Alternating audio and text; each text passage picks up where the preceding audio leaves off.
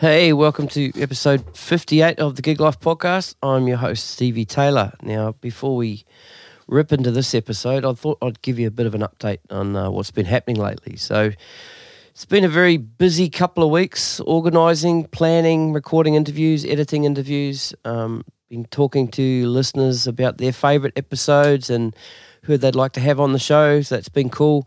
Some upcoming episodes which we recorded just this week are the brilliant guitarist Jack Housden from the Bad Loves and the Whitlams, uh, master musician, piano player, bass player Bill Risby, um, and Australian drumming legend Gordon Rittmeister. Now, Gordy and I sat down last night, hit the record button. Four and a half hours later, we hit the stop button. So I think that might need to be a double episode. Um, and continuing with the roundtable series, um, we have a date locked in for the Guitarist Roundtable, um, which we are doing in partnership with the Guitar Speak podcast. Now, I don't pretend to know much about guitar, but Matt from the Guitar Speak podcast, I mean, he, he knows his stuff. So, together with Daniel March, Mark Maloof, Ben Rogers, Pete Northcote, and um, Michael Dolce, um, we'll be getting that one down. So, can't wait. And um, finally, continuing on with the Spotlight series, um, with that recent episode being Jeff Porcaro, um, I've decided the next one will be on Steve Gadd.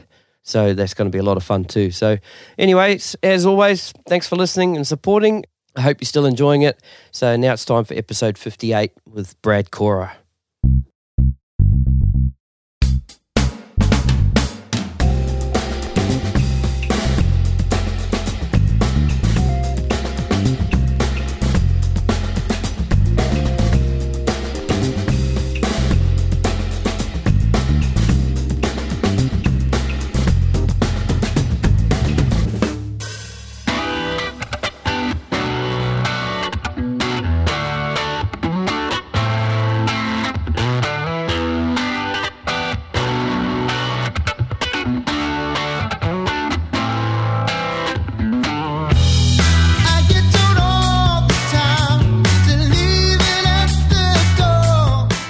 My guest today is New Zealand drummer, producer, songwriter, and martial artist Brad Kora. Brad is currently part of New Zealand juggernaut band LAB. During our chat, we got to talk about the forming of LAB um, and the band now in its current state, the recording process in detail of their upcoming third album. We talked about his early childhood playing in the family band, and then together with his brothers going on to form another powerhouse band of the 2000s, Kora. Also, being a drummer, of course, we had to geek out on drums and drummers and drumming, and there's a bunch of other stuff in there as well. Now, what really struck me about Brad during this interview was his willingness, openness um, in discussing his musical process, LAB's process, and he gives away a, a ton of trade secrets. In an age, in my opinion, where people don't like to give too much away, this was extremely refreshing. Brad is a champion, a monster drummer and musician, and it's my absolute pleasure to be able to share this podcast episode with you. So, ladies and gentlemen, seriously, please give it up for Brad Kora. Cheers.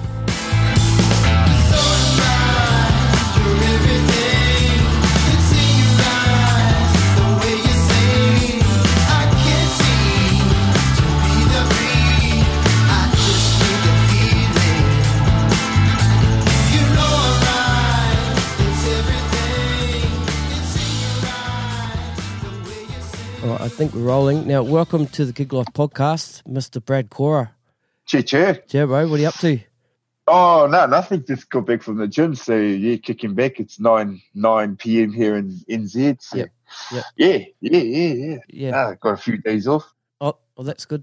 Um, now, you guys have just finished recording um, your third album.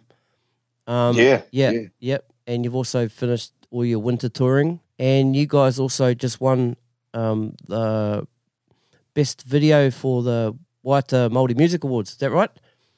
Yes, correct. Yeah, we just had that on Saturday, so How, how, boys are pretty stoked about that. how was that? Yeah, it was good. Eh? It was good to see a lot of up and coming Maori artists, and um, it's the second time we went there, and um, we're still kind of like in that kind of corporate scene. We're still like underdogs in regards to those type of things, like awards and that, because Right. we're more like um, road working band, like kind of like yeah, we're kind of like live bands as opposed to like um, ceremony kind of singles bands. Yeah, I so understand. understand. for us, we kind of sit on the other side of the fence. So to be at a um, award like that was pretty cool. You know, Yeah, it's that- like we don't we don't really see that side of the industry. They're kind of more like yeah, radio kind of not really live band type of groups. Right. So, you- la- so last yeah, last year, were you guys involved with the um the New Zealand Music Awards? Up, Yes, up for any yeah, I- Yep. Yep. yeah, best up and coming group. But um, Right. I think Drax Project got, got their one at the Vodafone Awards. So Yeah, the Vodafone Awards. Okay. but- Yep. yeah, yeah, Yeah. yeah, yeah. Yeah. Well, maybe this year, But, uh, Yeah. So when when the nominations for that come out for this year? Um, I think that one is November. I can't say anything yet, but Yep, yeah, Yep. something cool. cool's in store for us for that. So Yeah. Awesome. That's cool, man. yeah, Um. Yeah. All right, bro. So we'll roll, roll back to early days for you. So um, you and your family, born and raised in, in Whakatane, New Zealand. yeah. Um, yeah, bro. So tell me the first time you picked up an instrument, and, and was it drums? Yeah, uh, I was actually piano. So, Okay, yep. but my dad had been playing music since like the seventies, and um, I think he had left his band and he was looking for some musos. And I don't know if he had a fallout with his band, but um, my brothers and I started playing when we were like five or six. Yep. And then um, basically from the age of like seven or ten, we kind of started playing shows with dad or doing Wednesday, Thursday, Friday, Saturday at bars from like um, pretty much for like 16 years straight. Yeah, right. So they started at primary school, and then um, yeah, that was pretty much our childhood. So we'd have to like rehearse from 3 p.m. till five, then load up the van, and then it was like uh, the RSA on Wednesday and Friday, then a Portuguese on Thursday, um, and then Saturday was usually a wedding, and that went on from like primary right through till after school, high Oh school. wow.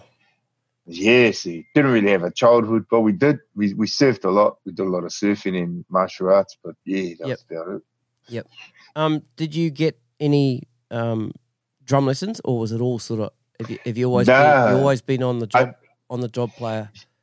Yeah, yeah. It was like um, Dad used to always have like we used to have loads of VHSs of like um, Steve Smith and Jeff Porcaro Yep. and uh, Randy Randy uh, Crawford. I forgot his name, but uh, yeah, we'd study. This one? Yeah, yeah, yeah. That one. Yeah. yeah. When it's like he keeps wiping his nose. Yeah, yeah, yeah. yeah, Keeps- yeah, yeah, yeah. yeah, yeah. it, Yeah. tick it, tick it, yeah, the bird diddle diddle whatever. But um, Yeah. yeah. that was that was like I think every Māori kid had that in in the eighties, and then there was Steve Smith from Journey, and Yep. then I as as the years went on, it kind of went into like um. Was uh, Dave Weckl Mhm. ended up studying Dave Weckl, so and then because we were gigging a lot, and there was a lot of hot um, drummers around that were actually like um, seasoned. They went to school and that, and they'd be playing up the bars up the road. So as a young little kid, Dad used to take us to watch them, Right. and that's I picked up a lot of tips off them. Right. Do you remember who So- those? Do you remember who those guys were? Oh man, there was Ian Hunia. He had probably the best kind of like um, Bo Diddle. He's an old guy now, but Mm. um, his pocket he had a real big. He kind of had like a Steve Gadd pocket, Right. Like sat right behind the um, the bass that really like pulled the band back, and he had a real deep backbeat on him. So Yeah. kind of picked that, and he was a big fan of just like just sitting on the one and the three. So it's like or two and the four. So Mm. it was just always on. So um, he was always about like minimal, minimal stuff. And then as the nineties came along, I got into the whole because we were all metal heads anyway. Mm. But I started playing for like metal bands and progression metal bands, and then um, yeah, got into Meshuggah. Started doing covers with them, and then I got into the like more um, polyrhythmic stuff Yep. with that. Emmett. Yeah, so that came in uh, by hanging out with my cousin Richie Allen, who's uh, heavy metal ninjas, Ninjas, yeah, and he's a sound engineer Mhm. for um, LAB at Yep. the moment. Yep. Uh, him and Charlie Bronson, and um, he's also playing bass for uh, Kora. Mhm. Yeah, Richie is. So yeah, he was. He kind of took us to that hybrid level of kind of mathematical drumming. Right. I understand. Yeah. And yeah, and then um, then Laughton came back from Queenstown, and he was like, man, there's this thing called dub, and I was like, it was electronic because he was into Portishead and stuff, and then I was like, I'm really digging this, and then that's that whole manifestation of um, Shapeshifter and the Fat Freddy's was this underground scene and Trinity Roots. And we we were like, man, this we, this is something I never heard it before. It's just something new, and that's when the whole Ladi6 thing started to brew and the Black Seeds, and it just the music scene. I remember the festival scene. This is about 2003, but I remember no one was really supporting Kiwi music through the 90s or 80s. Really, right. there was like Upper Hutt Posse or um, mm you know those but not really the Super indie scene and yeah. it was a real like a indie scene but then there was also um, a good house scene but there wasn't really like a live band scene or live group scene in new zealand mm. i think uh, when the fat freddy's and trinity roots came along and the Katchafire that's when the new zealand festival scene just went up so that was around about 2003 because yeah, people weren't really going to festivals; they're going to bars in the NZ. Yep. It was mainly to watch international acts, and then yeah, Rhythm and Vines was kind of like them and Soundsplash were the pioneers of um, festivals. Now they're just multi-millionaires. So yeah, right. It, it, was good that we are a part of the first kind of seven years of of that. Uh, I would call it evolution of of um, live music. Yeah. We were part of that history, which is really cool with Kora. I mean, yeah. Um, so yeah, from from the eighties, it was all covers bands. Yep. I feel like all the all the musos in New Zealand were really mo- there were monster musos in the eighties. I reckon New Zealand had some of the best bass players and guitars and drummers in the world in the eighties because everyone was like a Dave Weckl yeah. or the Nathan East. Everyone was like, you know, because there was no internet. You just and you get bored at home, so you just yeah. practice and practice. You go buy you, the, you go buy those videos and sit and watch them and learn them, eh? Yeah, yeah. and no distra- no distractions, eh? No, yeah, no. that was it. Yeah. So, and um, and even at high school as a kid in in primary, um, being like cool at school was knowing how to play like a guitar part really well, or if you could play a certain groove, you're like, man, you're one cool dude. So that was cool in that era. So every kid I remember at high school was trying to fight to be the best, which yeah. kind of made everyone better. That's awesome. Because I was like, I had, you know, we there's like four drummers that I used to look up to, and I was like, oh, I've got to be better than. So, you know, there was this competition, and that's what in the 80s and 90s, man, there was some hot music, eh? Yeah. And then um, I think you and I come kind of come from that era, yeah. Because you, have got a you've got that pocket style too. So I was like, yeah, and I wouldn't say it's a dying breed. Like there's a lot of technical hot gospel drummers in there, but yeah. um, but can they? The thing with that though, like, and I've always said it, can can they really just lay it down? Because that that's a big, yeah. that's a big thing about well, what I think about your playing. Like you're you're a um you you play for the song. Um, yeah. I, yeah, I was listening to LAB two these last couple of days, just like really listening to the drums. And I oh, mean, you, you have you, you've got your places, um, yeah. but you're just laying it down, man. Like you can play from from bar one to bar sixty with maybe play two fills, two fills and one yeah. crash, or maybe you don't play the crash. And and I'll tell you what, man, that that there's not a hell of a lot of that going around, eh? Like you watch those nah. gospel players, they can't do that, man. They get bored. They go do yeah, something else. You know? yeah. yeah. there's yeah. Uh, uh, the disciplines really dying, and there's some real hot, hot evens. I see some of the live acts now, and there's some real hot stuff going on through the set, and it's like it's almost so slick that it's kind of loses a little bit of grease yeah. Sometimes if you just have a drummer, or some of the band just sits in the pocket. yeah. You know, just let let the music just breathe, have a bit of space. But yep. I think everyone's trying to like outdo each other with this monster set. And yeah. Sometimes it's cool just to kind of lay it down and just sit in a pocket. And I think a lot of that came with age and this uh this is the third album I've produced just recently and yep. I've really learned that the key to success in this game is just if you've got a good pocket and if you can really lay down that one, three, or the two foot really well, got a beautiful backbeat, you, you'll stay in the industry for a long time. Yeah, man. And it, yeah, that's that's pretty much it. I used to do all the old four over two double kick. Yeah, yeah. Yeah. Trip all over myself, you know. Well, let me. I mean, there's a place for it. Yeah, let me let me tell you the first time I, I heard and saw of Brad Kora. When I first joined the company, um, we had a whole bunch of original songs that the boys had written in, for their first album. So we I, I learnt all them, and then we were going going to go out and start playing some gigs, but we didn't have enough songs, so we started learning some covers, and we're in rehearsal, and, and Ronnie said to me, "Bro, have you heard Kora?" And I said, "Yeah, I've heard of Kora. Um, have you heard their music?" And I said, "I've heard Politician. That's the only song I'd heard." And he goes, and Yeah. and he goes, "Oh, they do this song called Flow." Oh, and I okay, cool. Um, have you got anywhere? So they pulled up this video, and there's a live video of you fellas. You're in a tent. I think Oh yeah, about- yeah, yeah. You got the long dreads. Stu's got the long dreads. yeah.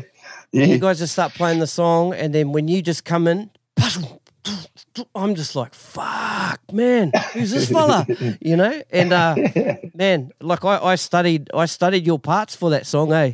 And, and Oh, almost tried to do it note for note for that, that live version, you know, with the stop and then the, the build at the end and yeah, bro. So from from then, Oh, we- from yeah, from then, yeah, I was like, "Fuck, this fella, Yeah, this fella can play, man. This is mean." And then yeah, Oh, and then saw you live. I think 2013 when you came out with Kora and you you fellas played the um, Oxford Art, Art Factory in Sydney. Yeah, Oh, we, we were right up the front, so I got to see you play live and meet you at the back. Yeah. yeah, it was cool, man. Yeah, Oh, geez, man. Yeah. Oh, thank you. Man, it's Yeah. a few years now. I, Yeah. I, uh, I do miss, man. I, I I miss playing with my brothers. I, I, we still play here and there, Kora, but Yep. um, yeah, that, that was a real magic moment. I think um, it helps having four brothers.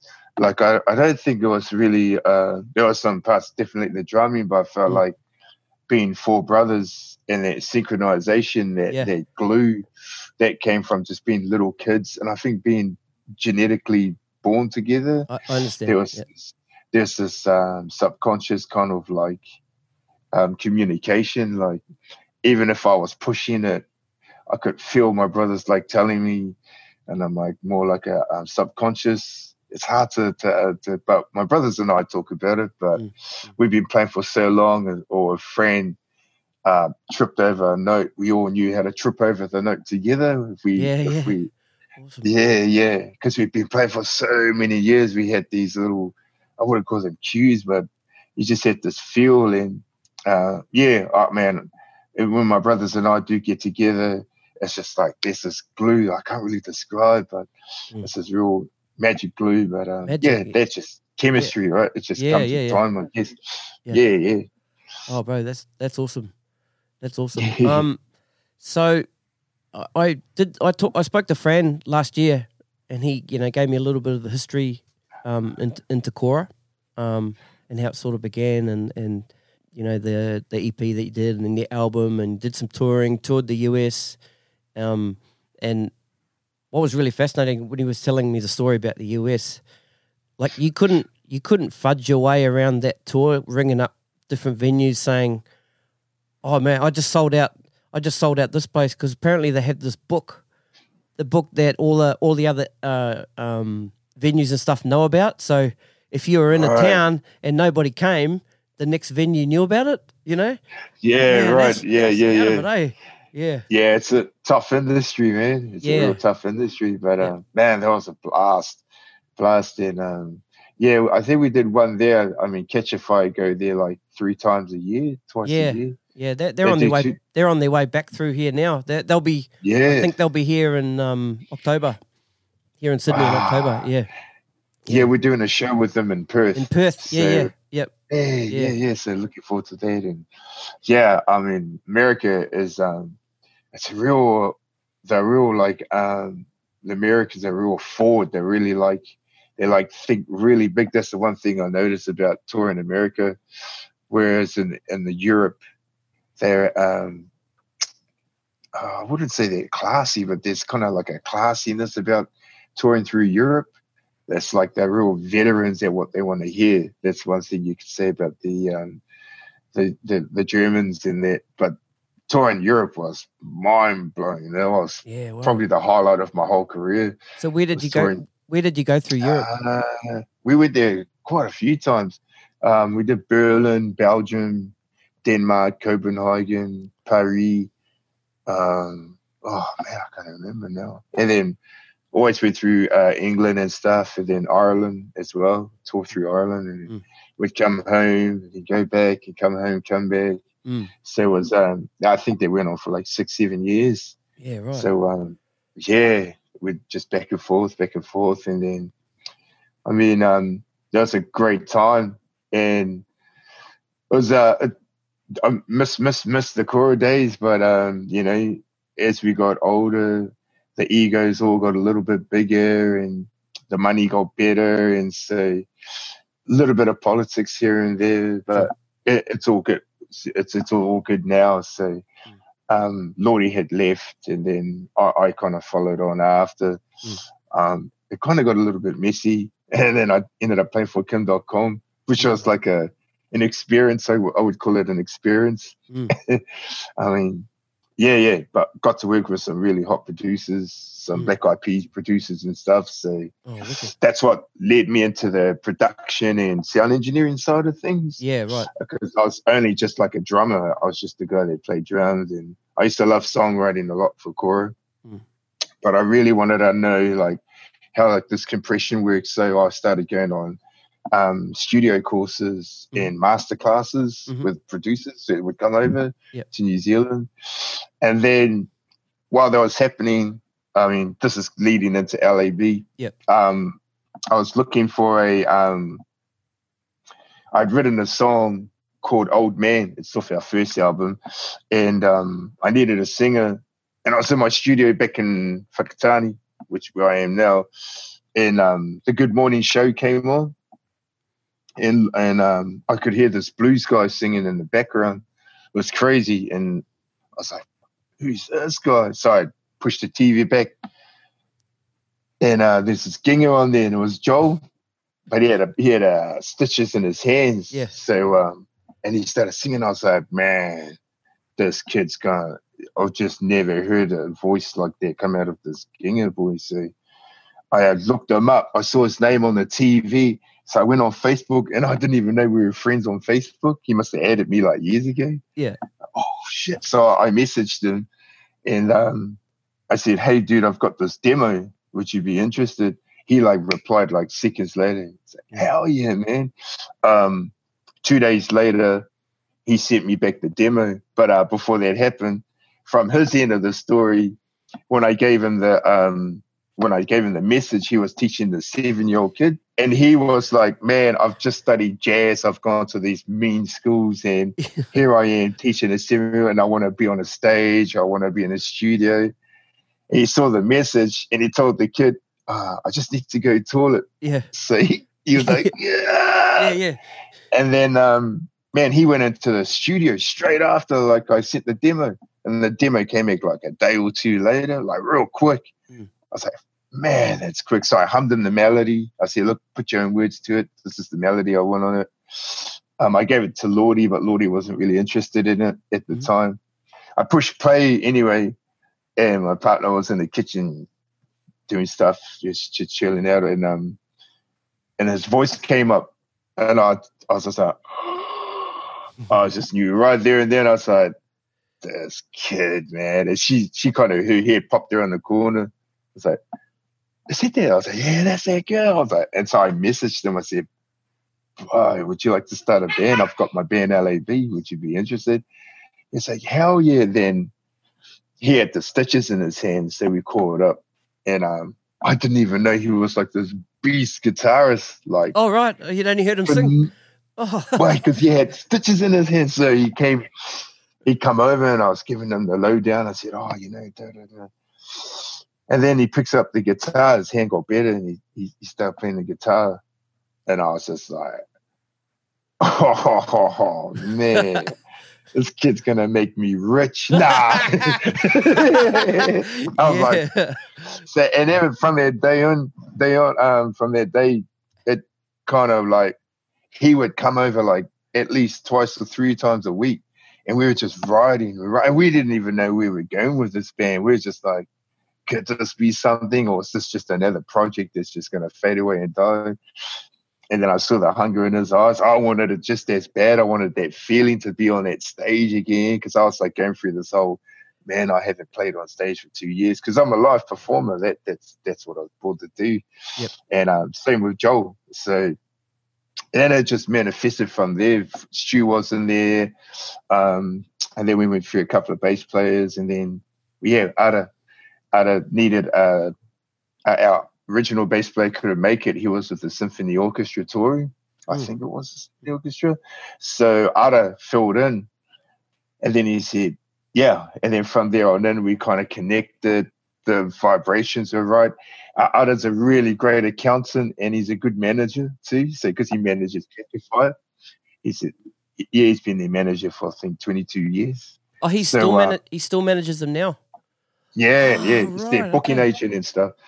So he's still part. So to have because you've got your musical side of the industry, and you've got you know you can write some songs, you can put some videos out. But what's more important, or just as important, is you have to have a strong team. And so, kind of like the stars all align. We had Ada, who's a really great uh, manager. He knows the industry. He knows people promoters and stuff. There was my part as well. I mean, Joel was this fresh kid who was who knew theory and he knew how to read. So everyone had really big parts of this team, Mhm. and um, that's what kind of that's when I knew I started to work out. This is going to go really well. We've got a strong team. We've got a really tight, really tight. Like no one can kind of penetrate this. I knew that because of the background of the people that were in the band. Yep. And then we needed a record company. And I remember hitting up uh, Mikey Tucker from Loop Records, who we're with now. And I was by myself. He just didn't even reply. And then we did She's Gone. I think we just recorded it that day. And I sent it to him. I said, Man, we're nearly done this album. He said, Send me the song. I sent it there. He called me straight up. He said, All right, Oh where are you? Let's get the contract, sign it up. And oh, um, wicked. So he's our booking agent, Mikey Tucker. So Mikey Tucker used to have Trinity Roots, I think Black Seeds. I think he had Ladi6. He's he's been in the industry a long time. Um, he had Kora as well. And I, he was, I know he's a shaker and a mover, and he's a good friend of ours. So I was like, I need a shaker and a mover song that's really driven, and he never turns off a switch. And he's one of those guys. So he was all in, and now the team we've got with LAB, um, the business team is really strong. Our booking agent's really strong. Um, yeah, it's just everything's on lockdown. So the wheel's gone like this now. Before we had to like push the car. Yeah. Now we're just like sitting there. It's just it's just the wheel's turning now, and it's getting to a point where we're starting to get more tour managers in and Yeah. on stage uh monitor guys. Now we got in ear guys. Like Yeah, it's just gone from this little group playing to like 300 maybe 200 to like we're selling out all our venues now and we need more guys. It's just the machine's getting bigger Yeah. which is really cool. And uh, i realized then sheesh man I, I think i know the formula to music finally Yeah. to make a band successful I kind of okay this is how it works and man, that's cool. yeah. Could I t- should I tell people or will I lose a bit of bread and butter on the table? So it's kind of ooh, you know. yeah, it's um it's crazy that the wheel is um it's just it's humming, man. Like the team we have is just real strong. It's yeah, crazy. and, and and with that, that would allow you guys, especially this time around in the studio, to totally totally relax on all the business side of stuff, and just focus on your songs, eh? Totally, man. I mean, Yep. the first time we done the album, we had to kind of be everything. We had to like, but um, NZ in the hit on ears been really great. They've given us three grants, Oh, three great. years in a row. Mhm. So um, for albums, which Yep. did, which just contributed. And then I always think if you release an album and not singles, that's the secret to um, getting a fan base. Because I think if you release like a real hot single here and there, you're going to have not enough depth. Mm-hmm. So people, but I think if you release an album, because we're an album band, we're not a singles band. Right. Right. So you'll get you get some bands that have got really hot songs that are always on the radio, but then they'll tour and they can't even fill out a venue. Yep. And and I feel like that's all kind of formula of like album bands is still a success story you can still use and that's what we are you mm. kind of we don't really write hits or singles we kind of write an album where hopefully it's a journey to us like we try and go on a journey on our albums as well mm. the idea is anyway and um people you're always going to end up with i call them super fans they're just going to listen to you for the rest of their lives and you're yeah. going to have that and then eventually you have more super fans, it gets bigger. And then year after year, year like Katchafire and Fat Freddy's and Black Seeds constantly selling out because they've got their super fans that just are, you know, they're just loyal to you. Yeah. And that comes down to albums. And I think um, that's one of the formulas is um, having the odd single and the odd video release here, then having nothing for six months, and then another single. Just doesn't quite cut it. I think you're cool, it's cool, but um, in the long run, um, I feel like their albums were out outdo a single a singles artist or mm-hmm. to a point. Then you got your super artists like you know right. they just release singles and they're just monsters. So. Yeah. But yeah, at this at our level, I think doing albums is kind of a, a real big thing to do. Yeah. Um. Yeah. At what at what stage did you come up with the model of album tour a year because you've done it three years in a row now. Um, well, um, or, or, we're, or, we're, actually addicted it... to studio. We're actually addicted to like um, we love songwriting. Like yeah. the other is like a little kid. As soon as we get to the studio, he gets all like, oh, like to us, it's the it's the um because it's it's scary. The first album we kind of had some songs pre-produced or pre went into pre-production. Yeah. But the second and the third album, which third album I'm really stoked about, we literally on the day had a blank canvas. Yep. And I was like, like, well, you stay cool, that cool. Let's see where we go with it. It's a big yep. risk because you're paying like thousands a day. Yep. But um, what happens is that you create some sort of magic because it's in the moment and that's something that when you when you write something so much and it's so perfect, it, you lose the grease. The song loses the grease. It loses that um, those human errors, that moment of chemistry, because it's you get some people that just the songs are so polished, they're so um, yeah, they're just so clean cut that there's just no grease in the song. Yeah. And we wanted this third album especially to be like yeah, is that it? Yeah. Are we going to push record?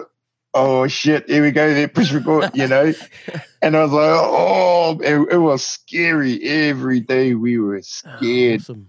It was, it was like, it was, but that was part of the. Well, that's living too, of, man, isn't it?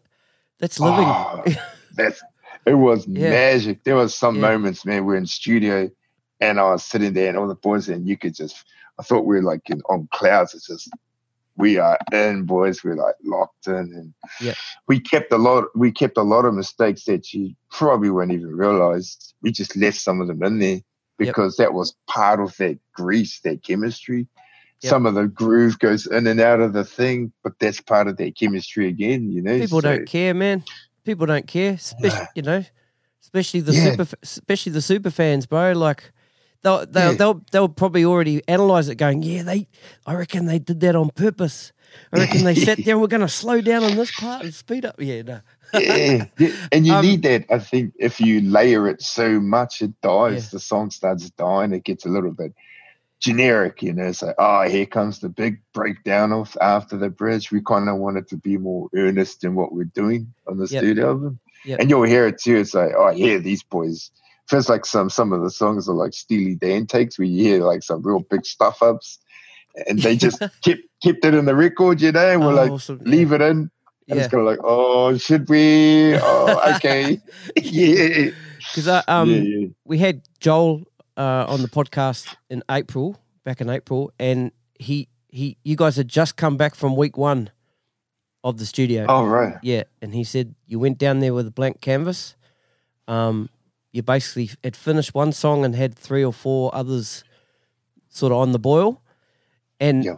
the other thing he said to was what there was one song there that you heard some symphony orchestra stuff, and you wanted that to happen. Did are you able to tell us if that if that went down? If you ended up getting the symphony orchestra? Yeah. for- oh, We did. Oh, um, we got like a uh, a, a, a, an, um, a guy Mahuya, who's part of like they call him the Black Quartet Soprano, something like that. Um, Mm. And he does stuff for like Maisey Rika and, and a lot of artists.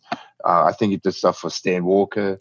Mm. So we got them in. It's kind of like a um, it's kind of like an old school kind of Sam Cooke tune, like that. Um, a change gone come. Mhm. Yeah, that vibe. And um, we wanted to do the song in the moment, like one take. So you push record. There was no overlay. We just everyone had to just play because that's how it was done in the '60s. They just push record, and if you stuffed up, you just didn't get the job. And we wanted that moment. So I think we're having dinner. Um, I'm a real bad producer because I go through ups and down moments. So the boys might be just about to have dinner, and I'll come out of the toilet having a crap, and then I this idea comes up, and I'm like, we can't do, we can't have dinner. And they're like, why not? We've got to go to the studio now. I've got this, and that was how that song happened. I was walking out of the hallway, and they're just about to say, "You can't eat, you can't eat. Get in the studio." And they're like, "Okay, we, we can't eat." And then they went in and we recorded, and we didn't have dinner for like hours later because it felt and like in my head, it felt like this has to be done now. The universe is saying this has to be done now, and the boys are really good like that. They're like, "Let's go, let's work." You know, we're there to work, and we I think we finished recording at about eleven thirty at night, and then we started doing like a light mix down till about five in the morning or something. Mm. But um, yeah, some of other will finish sometimes six a.m. Yep. Then we shut the studio down for three hours, and then we carry on nine thirty all the way around to six a.m. in the morning. Mhm. So yeah, that's pretty much how we spend time in the studio. Yeah. Like it just goes around the clock, never stops. so that, that's the surgery in, in Wellington. Yeah, Yep. we live in there. So I in sleep there, in yep. the mixing area Right. where right. the all the compressions are. My bed's right there. Um, Ara sleeps in the vocal booth. Yeah. Um, Joel sleeps by his guitar and Yep. Stu sleeps where the couch and kitchen is. Yeah, Yeah. So um, and then Ara will his shift starts about ten at night, eight at nine at night. And he'll he'll he'll record us from nine till whenever five might be five in the morning, six in the morning, or do his editing stuff. Mhm. And then we'll all be asleep, and then I'll get up, Stu will get up, and Joel, and our sound engineer will come in, and Miharo will come in, um, our keyboardist Miharo, Mhm. and then we'll work from nine thirty to about 6 Mhm. have dinner. Then we start falling apart about ten thirty or mounting away, and others he, his switch comes on, and that's how we work. It's like a hundred hour week. Oh, yeah, yeah, yeah. yeah. So, um, yeah, I, w- I was gonna, I was gonna ask because you know the videos that I've, I've seen you fellas put up. Um, others looks like he's engineering it. He's sitting there, um, but you, you obviously have some other people in there as well. Some, some engineers. and- yeah. and- So Ara will fill in on the night shifts because our, Okay, our main engineer finishes at uh, 6 p.m. okay. And then usually we have a few beers and dinner, and then all the boys get the second one. Then I start pulling out the video, and Ara will, he carries on uh, sound engineer. So he's co sound engineer for the second album and the third one. Yeah. And he really wants to be, he's one of those guys, he's like, he's a tutu hard out with gadget stuff. And Yep. so he, he's learning compression. He's really good at it now. Mm. I mean, we've literally, this band's lived in the studio for three years straight. Like, Yep. it's a long time. You get to understand all the mics and compressions. Mm. Yeah, um, yeah. For, for for me, like t- tonally from the three albums, and only having heard the one song off the new album, it's it's going up. It just like I, I um I've been listening to Personify a lot in my car over Oh, this last awesome. week, and just before just before you and I hooked this up tonight, um, I started listening to it in the headphones, and fuck, man, just blown away, eh? So can I, Yeah, can, can, can we Yeah. play that? Can we play that now? We'll, we'll, yeah, turtle. can you hear it? Yeah, Yeah. All right. cool. awesome.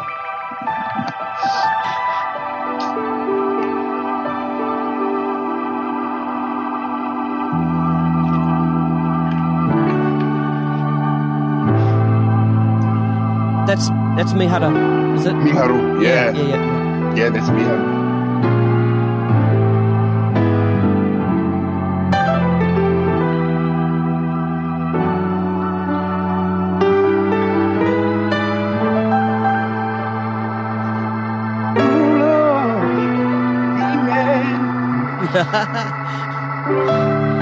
That's what I wanted. Was it? Oh, right. like a choir Yeah. choir thing. Yeah. Yeah. Love that fuzz.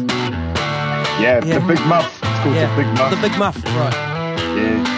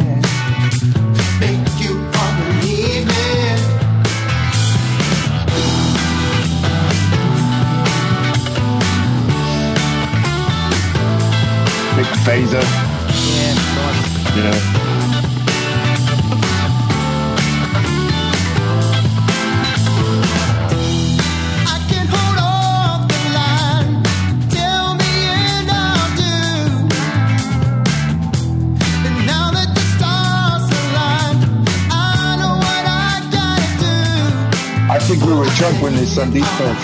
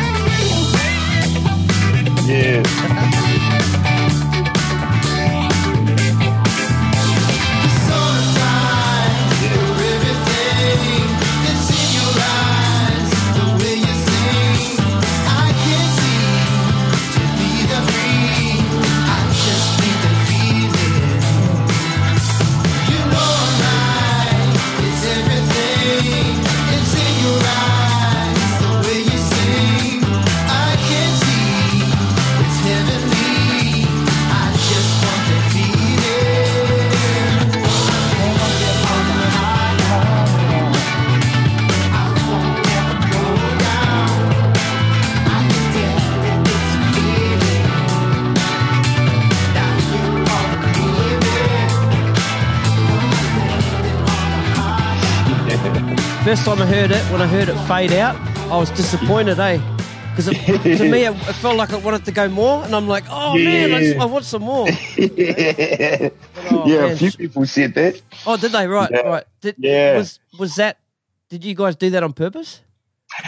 Yeah, it kind of makes you want to go back and play it again. That, It's that's a technique Yeah. you use sometimes. Yeah. Sometimes if you if you drag it out too long, they're kind of like, all right, now I've had enough of this song. Yeah, yeah. But then if you keep that anticipation up, it's a it's kind of like a bit of an old pop technique. right. Fade it Yeah. out so that okay, can I play it again? Oh, me more views on my Spotify. I get an extra four cents. Oh. Yeah, I think you, uh, you get a bit more on uh, Apple Music, eh? I think, yeah. yeah. um, Uh, so, so how far into the recording of the album did that song come about? That came in, I think, because we'd done about nine weeks, and I think they came in on the fifth week. Okay. Um, and it was written in the moment. We had no song. We're sitting in the studio. We're wasting a lot of hours. Well, two hours, really, not really a lot, but Hmm. I think every minute's just dead money to me. So I'm kind of like, Ugh. but Yeah. um, Joel and I sat in the studio, and I said, "Man, I just want something, a three chord structure, something just real thing."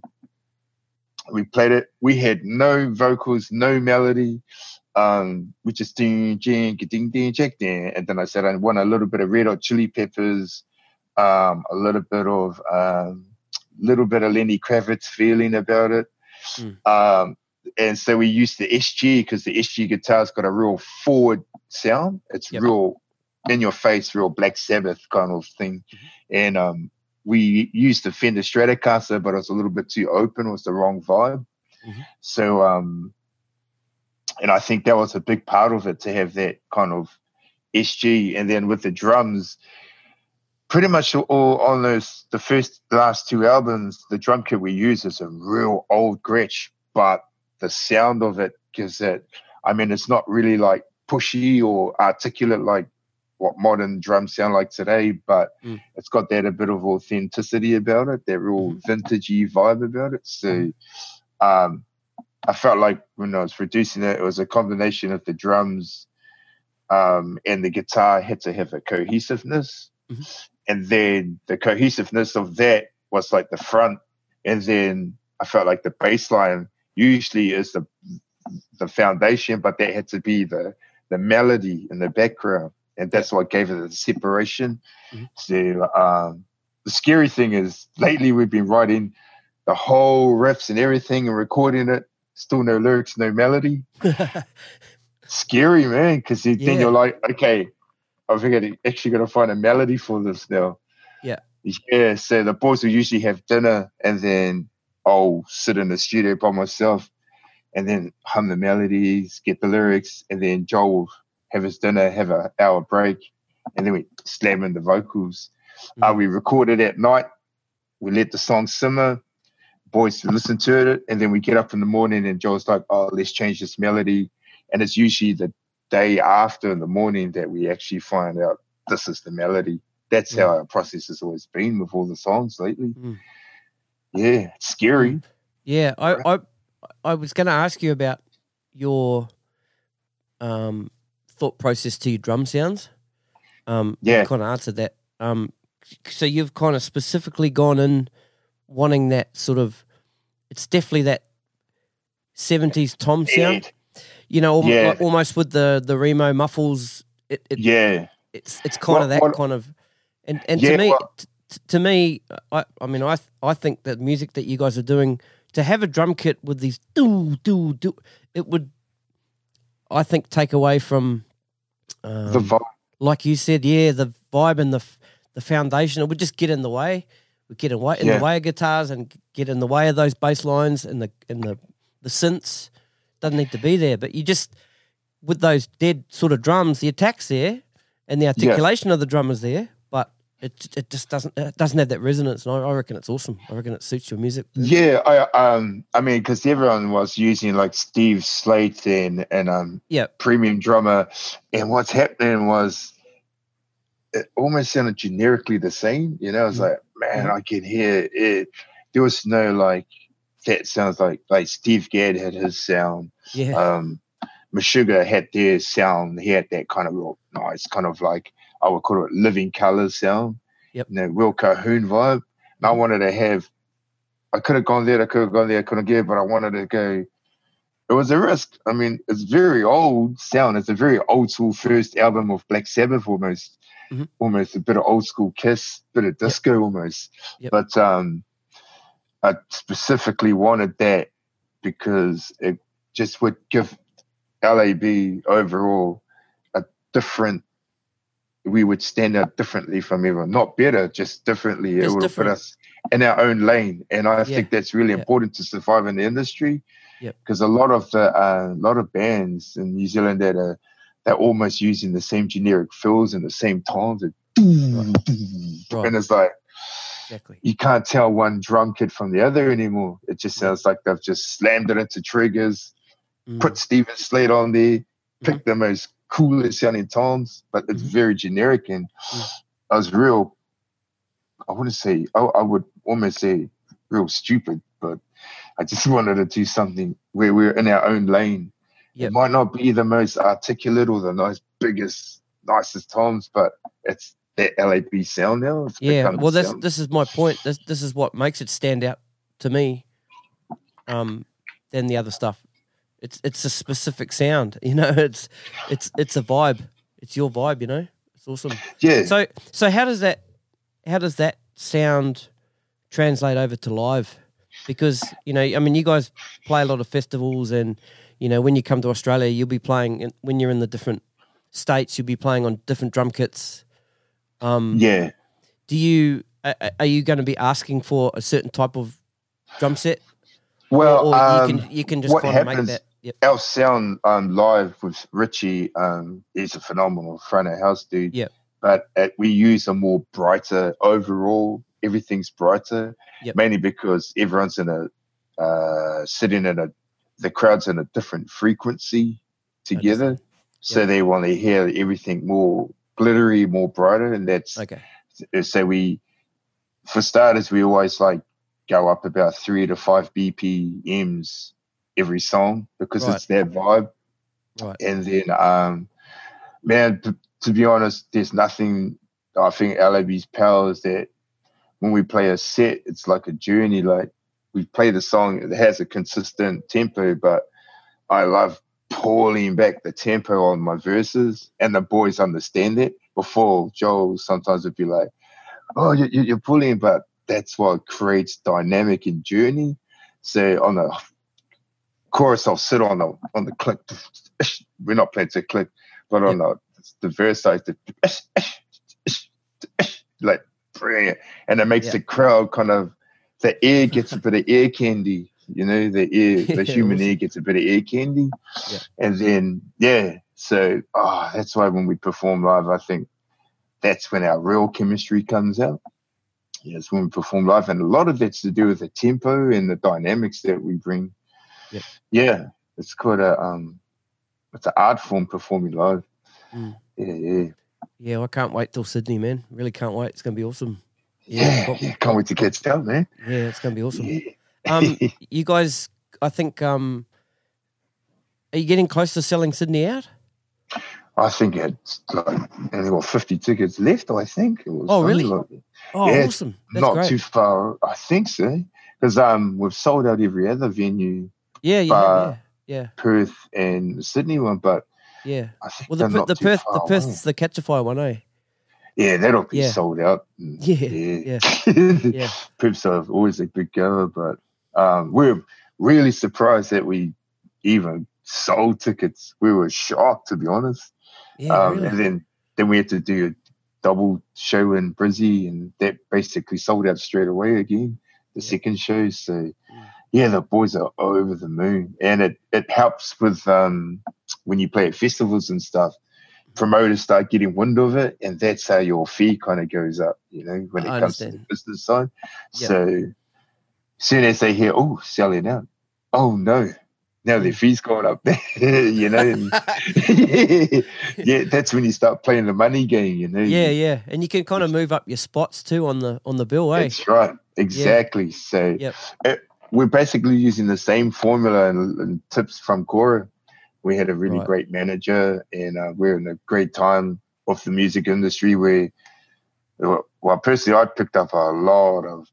I wasn't just a drummer. I was always had my ear on the ground, even at meetings and that. I was like, take this in, I'll take that in, and you know, Yeah, yeah, all that kind of accumulated over the years.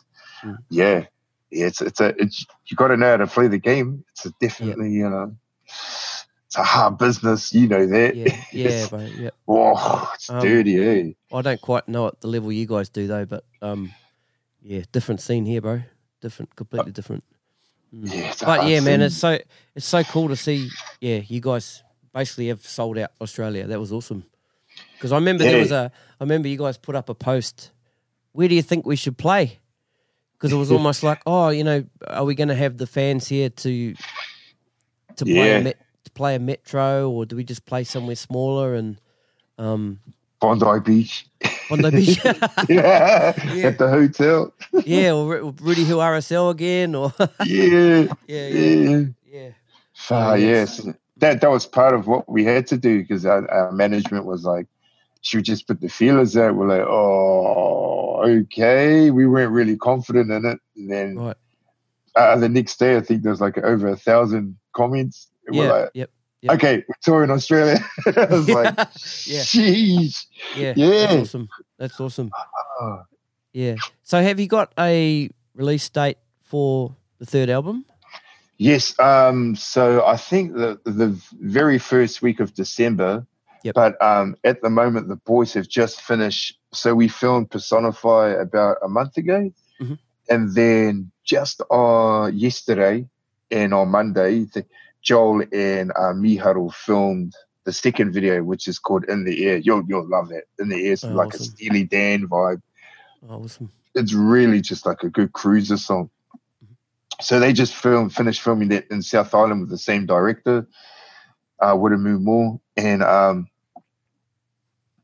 and then they, they get two weeks off, and then we're filming the third video. Um, yeah, we're just go go go, and Oh, then that's awesome. yeah, and then basically um, we're going to go into a fourth album next year, but it's going to be with an orchestra, and it might be a little bit electronic, so uh, a little bit of a mixture. But we're going to try and get an orchestra with, on the whole album, make it Oh, something wow. really, yeah. So I said, oh, let's do five albums. The boys are like, hell yeah, like. Because we love, we love writing songs, Yeah. and we, Yeah. yeah, it's like that. You, you you're chasing for the the gold, but you don't want it.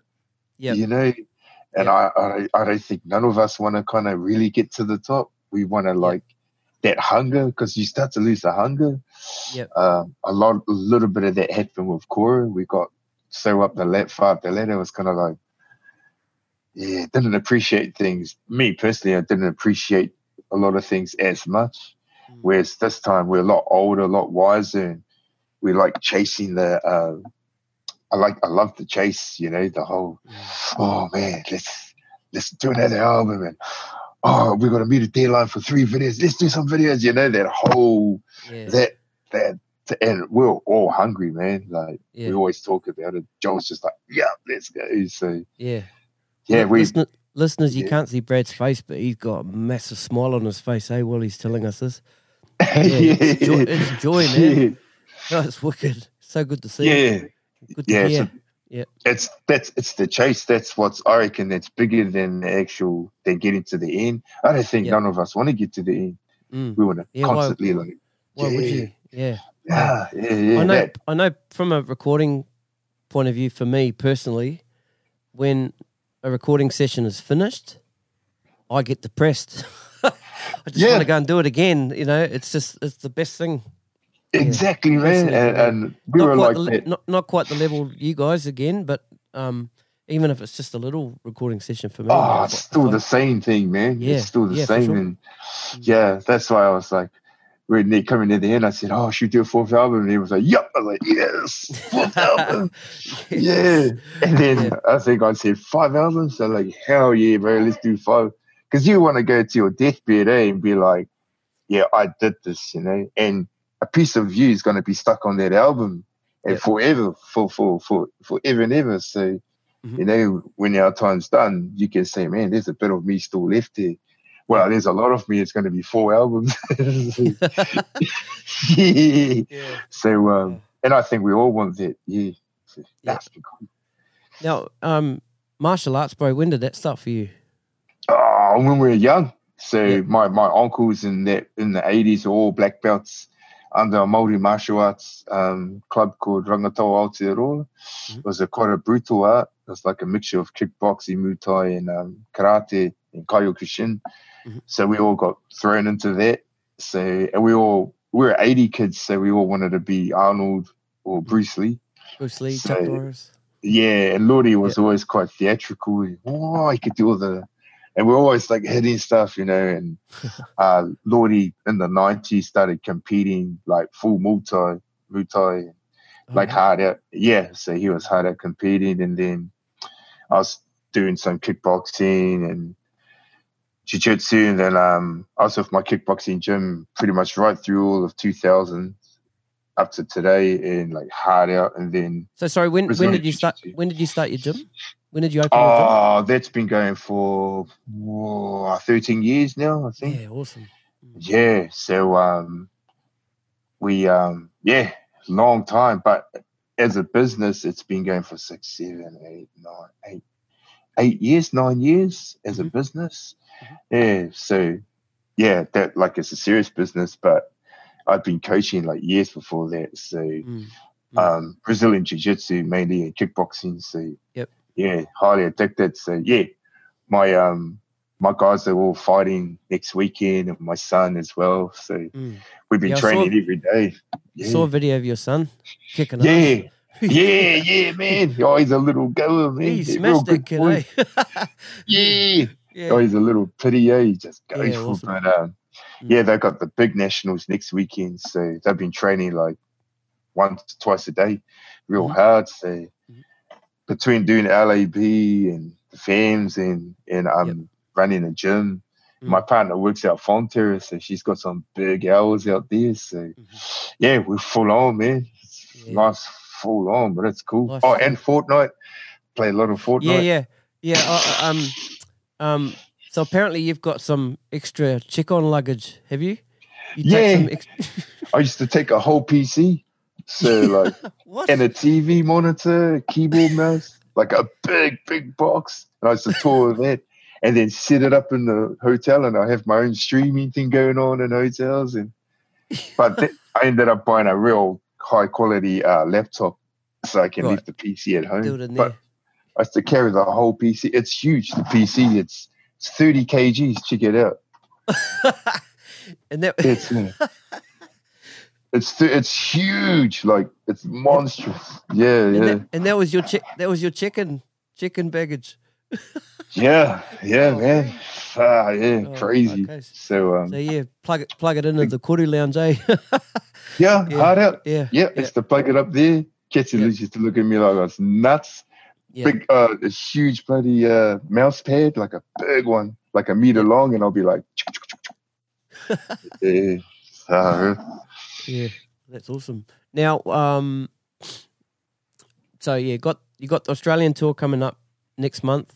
Um, you, uh, what are you guys doing sort of over November? Because when does your festival season start?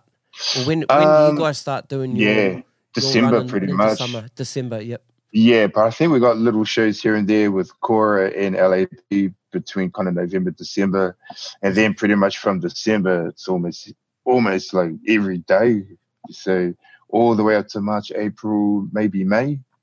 Oh, So. J- January, February, March. So yeah, we were Fat Freddy's tour. Um, it's a real, real big band which I can't name right now. Yep. One time, yeah, the biggest New Zealand band, but um, I can't put their name out. But Yep. yeah, uh, just area, all the major festivals and stuff. So yeah, homegrown, uh, WOMAD, we just got that locked in. Mhm. Yeah, and then I'm trying to get us onto the international WOMAD scene. So we do Adelaide, um, I think it's Melbourne, uh, England, Malaysia, Singapore. Mhm. So yeah, it's that's an awesome circuit to go on. Real Mm. big, real fancy. So Yeah, yeah, I was gonna I was gonna ask about international outside of Australia. So, um, apart from that sort of that uh, WOMAD circuit, is there other other places you're looking at? Possibly Yeah. going to Europe again, but, but with LAB. Yep. I think um, to be successful, you have to jump on the back of a band that's already successful. Okay. So to build a fan base, the, the secret is to not like have success in your country and then go to another country and just hope that people turn up. That's a real bad way of doing it, I reckon. The best way is to get like a big band. Let's say Fat Freddy's drop, they always sell out over in, in Europe. and try and be the support band for them. And then their fan base watch you. That little fan base, so you might get the odd fans here and there, they spread the word. And then you come back to New Zealand and then you follow them again, or you get another band and you support them. And that's how you build your fan base. That to me is the less headache way. Um, we did do a Europe tour and an England tour where we just like, man, we're doing really well in New Zealand. We went in, in Australia, we went to England and we were in, no, we, in the major places in there, we're selling out, but the little places people like, don't even know you, but you know, that's what you do. But I learned from those years ago going, all right, it's best to be a support band for a major band and you feed off their fans and you kind of build, that's how you build your fan base. Mhm. Trying to go out there and trying to expect people to turn up to a show in a country you've never been to is probably the Yeah. worst idea. You'll come Right. back broke. Uh, ego gets a little bit smashed from having no one at some of the shows, but Mhm. yeah, that that that's the smart way, and that's what I think we'll go for more to be on the back tail of someone really successful. Yeah, Unless you do a song that's really big, and then you Mm. don't need that. But in the meanwhile, that would be the best way. Um, the logo, the Personify logo, or it's the LAB logo. Can you explain that new? Oh, I can't because our record company did it. But um, Oh, right. okay. so um, I think it says LAB. There's actually yeah, says yeah, it LAB. says, yeah, yeah, it says LAB, and there's yeah, it's like oh, it looks like eyes or something. Yeah, there's some some eyes and nose, mouth, and Yeah. uh, like the ocean and the mouth and waves and yeah. Some boys were for it, some were against it. Um, Okay. I was kind of neutral. I kind of liked it, you know, didn't mind yep. too much. But um, I was, Mm. I was, I was really thinking of going for more of that old school, solid gold, ready to roll vibe. Yeah. Yeah. That's that's what we're trying to look for in our logo. So, Right. um, and Stu was real like vocal about it. He said, "Man, because I had this old design and it looks so like RTR countdown or something." Just had that. I was like, "That's LAB because we're really old school vibe, you know." Yeah. Almost like a good night Kiwi vibe. Yep. Yeah. Yep. Yeah, yeah, yeah, yeah. So, yeah, it, it probably changed quite soon. But yeah. uh, That's cool. yeah, yeah. Now, World Cup Rugby World Cup starts um, this week. Yeah, Now, you guys presented some vinyl to the All Black All Blacks. yeah. Yeah. how did that, yeah, how did yeah. that come about? That's pretty cool. Something, Oh, something I they'll be uh, jamming in the just dressing rooms. Eh, that'd be awesome. Yeah, yeah. Oh, it's quite cool. I think when they were lining up and they were meeting the mayor of Tauranga and stuff, and Joel was last. And when they got to Joel, they kind of got a bit fanboy with Joel. They're like, Oh, "Oh, really? it's Joel from LAB. Can I get a photo?" And they were buzzing out. So Oh, Joel wow. present. Yeah, the principal of that high school said, "Can you present these records, LAB records to them?" And I think they already hit them, the, the All Blacks boys. So yeah. Yeah. yeah, yeah. So uh, I, and I think we had the Black Caps. They were they're big LAB fans from Yep. controlling that they used the song, which was quite Mm. cool. And yeah, it's getting around. You know, like the Yeah. the, the vibe. It's getting around. It's getting cool. Yeah, that's really cool.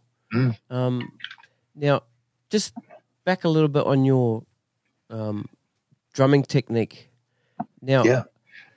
I notice when you play, like you you play with the, it's almost like a real. It seems like you got a really short stick, but you play all the way at the the back of the stick, eh? Almost with your little finger sticking. Yeah, sticking Yeah. out. Yeah. Have you can always played like that? Yeah. Have you Yeah, always played so like that? get- Yeah.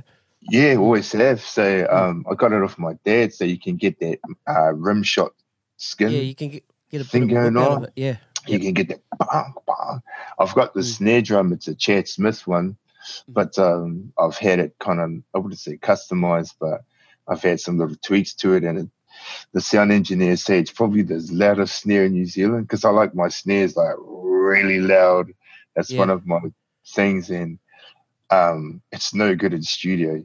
It just Right. destroys the compression. It's just, Yep. but um, for live, it's so loud you don't even need it any monitors on it it's Yep. just loud and that's i've always like i'm a big fan of copper snares so when i hit with the stick like right at the tail button of it it just adds a lot, a lot more bite, uh, Yep. especially when you when it's and hit the hi-hat and it Gotcha. cuts through it gets this real back pocket feel Yep. Yeah, because I, I do table type my um snare skins almost to the point where they'll rip.